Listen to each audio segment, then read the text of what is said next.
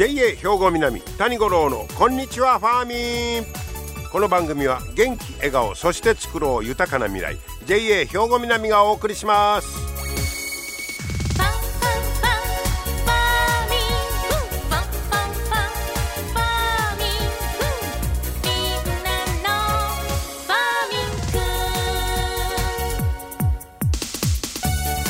こんにちは谷五郎ですうわもう11月に入りましたよ。もう今年もあと2ヶ月切ったわけでございますよ。ね早いもんですね本当に、えー、そして、えー、おとといは七十二校で言いますともみじつた黄ばむということになりましていよいよまあこれから本格的な紅葉シーズンとまあいうところですね。これはこれでまあ楽しみですけどもね、えー、今年はいい紅葉が見れるんでしょうかね。どっか行きたいないう気分になりますよね。さて今日はねこの間これあの朝日新聞に出てたんですけどこんにゃくが海外でえらい人気なんだそうです。はい。で海外ではこれこんにゃくとか言わないんですね、えー、コンジャック。えー、コンジャックって言うてるらしいです。英語では。ほんで輸出がむっちゃ好調やということなんですが。僕はねこんにゃく好きですけどね。まあカロリーはないしね。ヘルシーやいうことで、えー、大好きなんですが。まあそういっったでも食物繊維が豊富でで健康食品やいうことで、えー、海外でも認知されてるみたいなんですけど僕はあの一回ねあれどこやったかな大きなこんにゃく芋見た時にこれどうやってこんにゃく作りますね言うたらそのそのこんにゃく芋作ってた人が「な作るとこ見したるわ」言うて見せてもうたことあるんですよ。えー、でそのね昔ながらの灰あの木を燃やした灰ね。あれを使ったやり方でね。作ってくれましたけどね。もうなんかね不思議な世界でしたね。ほいでなんか美味しかったです。でこの頃道の駅とかなんか行っても手作りこんにゃくとかでねできたっていうのがよくあったりしてなんかプリプリして美味しいな思うことがあるんですがもう国内はしかしなんか特売品の対象にされたりするんですって。でもう一つ、えー、まああのコロナもあって外食が減って、えー、このままやったらやばいいうことで目先を海外へ向けたみたいです。でもうこんにゃくといえば日本ではもう群馬県ですよね。で群馬県のこんにゃくの生産量全国生産の9割 もう群馬県ということです。でその群馬の取り組みがこの間出てったんですけどえっとね欧米ねヨーロッパアメリカそれからアジア中東の海外14カ国地域のバイヤー25人がオンライン会議システムを使いましてバーチャル産地視察いうのに参加したんだそうです。で訪問先これバーチャルでねはこんにゃく芋の収穫を迎えたその群馬県。でここの、えー、北毛黒穂いう製造業者があるんですがここがなんか視察をこれ企画したのはジェトロなんだそうです。で英語で同時通訳もしてくれるんだそうです。でここの会社の人が、えー、まああの説明したんですけど、えー、よろしいでこんにゃく食感も形も自由に変えられてどんな料理に合いますよどんな料理にも合いますよ言うて、まあ、説明したんです。そしたら各国の反応がいろいろ出てましてイタリアの、えー、イタリア人バイヤーおう面白い。いやそんな言い方せんか。面白いし生産現場を見られて刺激的。商談を希望します。って手上がった。えー、片やフィリピン。値段知りたい。なんぼでんねん。ってフィリピンからそんな声が上がった、えー、そういうことで、えー、従業員ここの店は従業員15人ぐらいの小さな会社なんですがもう海外展開に力を入れた、えー、入れる言うて今までずっと頑張ってきたんだそうです。えー、で香港のスターバックスでうどん用のこんにゃく麺が夏限定で採用されるなど実績を積んできたとこういうことですわ。ほいでこの頃はまあ伝統的な板こんにゃくもあるんですが白滝とかね。白滝って僕らは糸こんって言うてるやつやんね。糸こんにゃくやんね。えそれに加えて今ラーメン用の麺。こんにゃくラーメン。それからジャーキー風もあるんだそうです。どんなやろこんにゃくの。それからスイーツ向けのもんとかとんかつ風とか。へえ、そんないろいろあるんだそうです。でもうものすごい注目を集めているということなんですけど最初はやっぱりねあれ常食でずっとこんにゃく食べるのいうのは日本だけとか言うて聞いたことありますけどもともと中国から入ってきたと思うねんけどそんなにしょっちゅうは食べへんのかな中国は。で日本ぐらいなんてそうですもう日常で食べてんのは。でそれを、えー、最初はね2010年今から12年ほど前に、えードバイの展示会に最初出したらしいですわ。これどないやろう思って そしたら「ぐちぐちして気持ち悪い」って言われたそうです。まあ、分からいでもないですわね。いきなりあれ見たら。で、なかなか苦戦したらしいですよ。で、いや、あのー、これ健康にもいいんですよ。言ったら、それやったら科学的な数字、根拠を示せって言われたらしい。それは体にええでそういうだけではなかなか海外もね信じてもらわれん、えー、そういうことであこれはもうきちっとやっぱりやらなあかんないうことで、えー、まあもっぺん出直して、えー、それとやっぱりあの板とか白滝糸こんだけではいうことで新しい商品を次々、えー、開発していったらしいです。それとまあ英語ができなくてもそうやってジェトロが入って同時通訳してくれたらやりやすいいうことで、えー、この度はだいぶ反響があったみたいですよ。えー、それとかねあとこれどこや。えー、海外に駐在する日本人向けのこんにゃく製品をようけ作ってるツトム食品これも群馬県ですけど、えー、ここなんかはアメリカの高級スーパーと枝豆こんにゃくを共同開発した。へえ。ほんで現地のアメリカのインフルエンサーと連携して SNS で PR してもうてんねんて。おこれ美味しいよってインフルエンサーにやってもうたら枝豆こんにゃくってどんなんやろね僕らの知らん世界がもう広がってるみたいですよ海外では。はあそれとか、えー、これは茂木食品工業これも群馬ようきゃんね、えー、こんにゃくと大豆によるサラダバーグを商品化した好みの味に調整できるように薄味にしてるという。それとかハラール認証を得たこんにゃくで、えー、作ってるものとかもうハラールなんかもこれからのね、えー、伸びしろのあるところですわ。そんなことで最近、えー、この輸出額もどんどん伸びてるということで群馬県によりますとこんにゃく製品の去年の輸出額がおよそ3億でこれ2年前より3割増えてるんだそうです。データが残る9年前の農産加工品全体と比べても4倍になった。はあこれはなかなかええかもしれませんね。それとね、糸こんにゃくとか白滝は世界中の日本食やアジア向けのスーパーでもう並んでるんだそうです。はい。えー、それとこんにゃくゼリー。これなんかも、えー、人気はいうことで、こんにゃく。英語ではコンジャック。えー、なかなかジャックしてるみたいですよ。皆様の元気生活を応援する JA 兵庫南。近畿最大級の農産物直売所虹色ファーミン。おすすめは JA 兵庫南エリアの新鮮な地元農産物。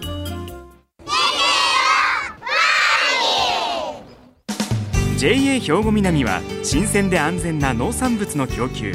人との触れ合いを大切に地域社会への貢献。人農業自然が共生できる地域社会づくりに取り組んでいきます。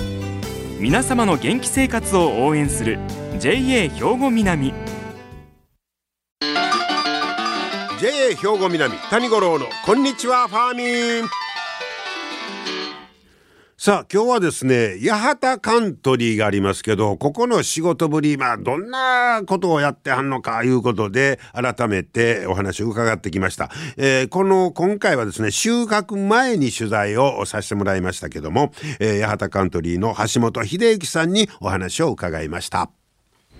橋本さんこんにちは。こんにちは。今日はよろしくお願いします。よろしくお願いいたします、えー、今日は八幡カントリーに今お邪魔してまして、えー、実は、えー、このタイミングではまだ今年のお米がまだ入る前の今状態ですよね。はい、はい。で、えー橋本さんのちょっとあの席にね今ちょっとお邪魔してるんですがえらいあのこれ何？コンパソコン？コンピューターの画面？そうですねえ橋本さん担当は何ですか？とこの施設の、まあ、運転オペレーターとおいいます、ね、いわゆるオペレーター。はい。はあでこのパソコンの画面でここの、えー八幡カントリーの、うんまあ、管理をこの画面上でやってるいうことですか？はいこちらの操作盤で各機械を操作してます。はあ。でこれあのサイロ言うんですか、まあ、入れとくお米をね、はい。が何本ぐらい数あるんですか？まあこちらあの14本です、ね、14でそれぞれの状況をこの画面で管理するということですね。はい。はあ。ここ一応流れとしては刈り取ったお米がもみ殻ついたまま運ばれてきますよね、はい。でその次はどうなるんですか？その入ってきたもみを、はい。あのこちらはあのもみ殻とう。ん混ぜることであの乾燥していく施設なのであれ普通刈り取ったお米を乾燥させますよね、はい。その乾燥する時にはい。もみ殻を混ぜる？そうです。それは別のもみ殻。もみついたまま運ばれてきますわね、はいそれに他のもみを加えるんですか？そうです。こちらであのカラカラに乾かしたもみ殻をう。んど混ぜ込むことでほう。入ってきたもみをあの水分を落としていくという。これ珍しいですね。そうですね。そのも収穫したばっかりのもみ殻付きのお米って結構、まあ、あの湿度でいうたら湿ってるわけですね、はい。その水分をカラカラのもみ殻と混ぜてそっちへ水分を移すいうことですか？はい。それで乾燥させるんですか？はい、それを繰り返すことでうん。水分を落としていくという方式の施設です。なんかでこう炊いて熱風を送ったりじゃなくてね。はい。このシステムはあんまりどこでもはやってないと。八幡のやっぱり特徴ですか？全国でも数少ない施設だと思います。はあ。そしたらそれでえっと水分はそれで飛ばして乾燥させてほいで乾燥したやつをそのサイロに入れてはい。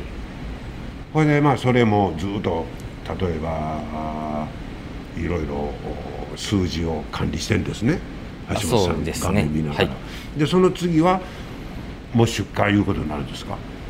はい、出荷となるとまたこちらのサイロから、取り出して取り出して。でもみすりを行っていきます。もみすりいうのはそのもみのついたお米のもみを取るということですか？そうですね。要するにあのえぬかのついた玄米の状態にするいうことですか？あそうです。はあはあはあはあそれであほらその時にまた新しいもみができるわけですか？もみ殻そが。そういうことですね。ああそれをでまた来年乾燥させてその水分乾燥その混ぜる時にそれを使うんですね？そういうことです。ははあでここからは玄米の状態で出荷して、はい。各あのファーミンショップとかあんなとこへ出荷するいうことですか？はいそうです。組合員さんそのここから直接こう買ったりはするんですか？直接はできないですね。ははそういう。ほなまた新しくできたもみ殻もここで保管せなあかんのですか？あそうです。ああそそれはまた来年用にこう置いとかなあかんわけですね。はい。はあなるほど。ほなもうえ橋本さんが一番忙しい時期言うたらちょうどまあ10月ぐらいか。10月が一番たくさんお米が入ってきますので、入ってきますよはいね。はい。はあ。でその後もずっとこの画面で管理が続くんですか？まあ、画面を見つつ、あの現場各、まあ、機械を直接見に行ったりなどしてはあ。はあ。管理を行っています。はでこれ例えば品種もいろいろあの木の光や、ね、ってありますやんか、はい、それも品種ごとにこうサイロに入れていうことですはいあの品種ごとにあの各絶対にあの、ま、混じらないように、はい、はい、管理を行っています。そうですよね、えー、このオペレーターとしてね一番気を使うことってどんなことですか、ま、お米の品質管理ですね、うん。うん、それはやっぱり、えっと、温度と？温度と湿度湿度。ですね。ほ例えばここであちょっと湿度が高なりような思ったらななんかするんですか？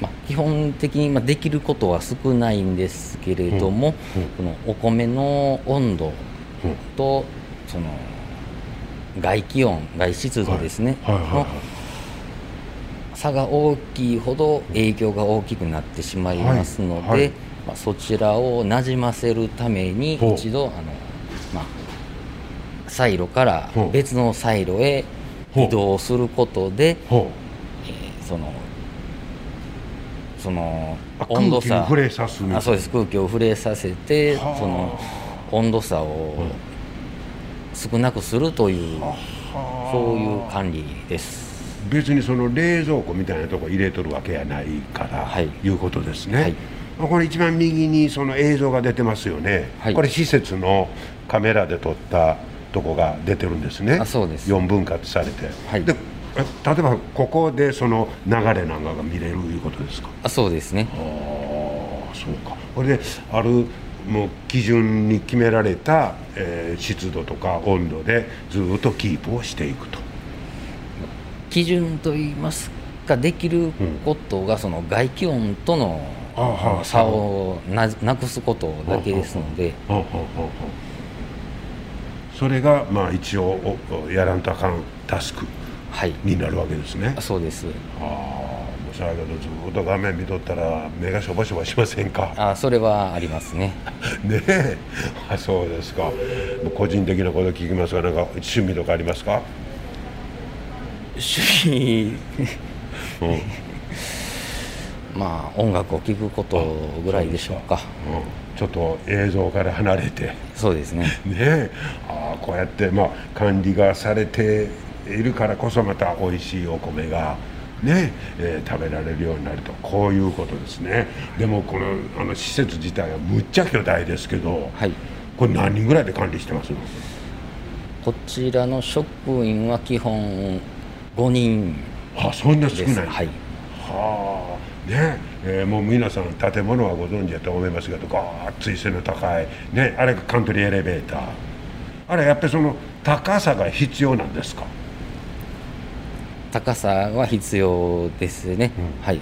高いほどまあ貯留できる量が増えますので。あそうか。あの受け入れるお米の量に従って高くなっている、はい、いうことですね。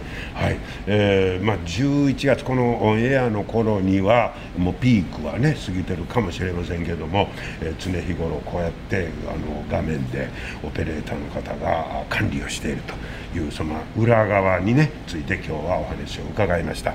えー、この後もじゃああの橋本さん頑張ってくださいね。はい、はい、どうも今日はありがとうございました。はいありがとうございます。はい。八幡カントリー。どんな管理してんのか、大体お分かりいただけましたでしょうか。ね、乾燥もみ殻を使って水分を取っているというね、そんなお話も伺いました。えー、橋本秀幸さんにお話を伺いました。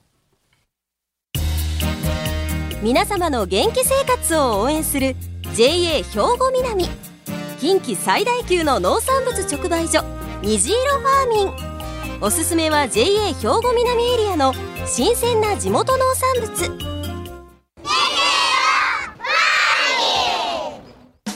JA 兵庫南は新鮮で安全な農産物の供給。人との触れ合いを大切に地域社会への貢献。人農業自然が共生できる地域社会づくりに取り組んでいきます。皆様の元気生活を応援する JA 兵庫南。JA 兵庫南谷五郎のこんにちはファーミン。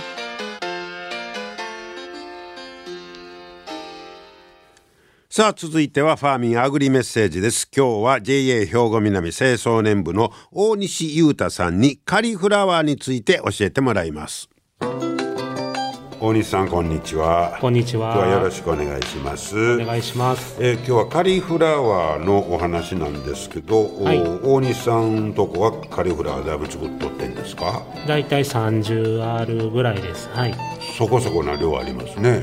そうですね。本数でいうと1万本ちょっとぐらいですね。えこの時期だけですか？うん12月のクリスマス時分から1月いっぱいとあとは3月ぐらいに取れる分とあります。え路地ですか？路地です。おーえわわ分かれてるんですね？分かれてます。はい。ほう冬とまあ春春です。はい。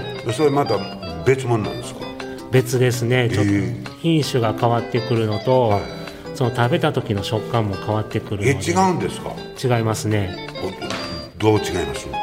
冬のカリフラワーはもっちりとした感じなんもっです、ちり感。これからのはい。もんですね、ほう。で春になるとどっちかというとサクサクというか歯ごたえが感じられるようになるので。あそうですか。はい、僕そんな意識したことなかった。あそうですか、はい。え作り方としては同じなんですか？同じですね。その、でも年を明けるとやっぱり霜に当たってあその白いのがちょっとあの茶色っぽくなっちゃうのでその葉っぱを縛ってあげるとか折ってあげるとかしてはいは白いところにあの霜が当たらないようにしてあげると綺麗な白のカリフラワーができます。いああそうか。あれはやっぱり白さが自慢なわけですよね。そうですね。どうしてもやっぱり色が変わってしまうとうん。売れにくいんでできるだけ真っ白いものを作れるように。ですね、はい、でその食べ方で言うたらどもう普通にそう同じ冬でも春でもそれは同じ食べ方でいいんで同じすか食べ方で大丈夫です。はい、もう湯がいてとか。あこの間あ言うんかあの湯がくのんとか、まあ、その他の調理法を見たらどんなのがあります？あとね唐揚げ粉とかつけてもらって唐揚げとみたいにしてもらうとか。唐揚げ？はい。へえ。とか刻んでも刻んで、あのコールスフローコールスロー風にほうほうほうほう。しても食べても美味しいです。ああそんな食べ方もあるんですね、それはゆ茹でたやつをね。湯がいたやつですね。ああそうかそうか、はあ、でえーっと冬の方がどっちか言うたらちょっと粘り気が粘り気があって感じれると。春は歯ごたえを感じられる。シャキッとした感じ、はあそうか。これで、えーコールスロー風とか唐揚げですね。唐揚げね、はい。それちょっと新しい食べ方ですね。はい。色はもう白いでもういくんですね白です。は。い。ね他のはいろんな色が出てますけど。やっぱり湯がくと色が変わっちゃうので、うん。やっぱり白が一番うん。そのねやっぱりカリフラワーって言ったらもう白のイメージが皆さん強いので、あの食感がやっぱり楽しいですもんね。はい、大いにカリフラワーねえ楽しんでいただきましょう、はい。大西さんありがとうございました。ありがとうございました。はい。唐揚げねいっぺんやってみたいと思います。はい。今日も最後までお付き合いいただきましてありがとうございました。また来週も聞いてください。JA 兵庫南谷五郎のこんにちはファーミンこの番組は元気笑顔そして作ろう豊かな未来。JA 兵庫南がお送りしました。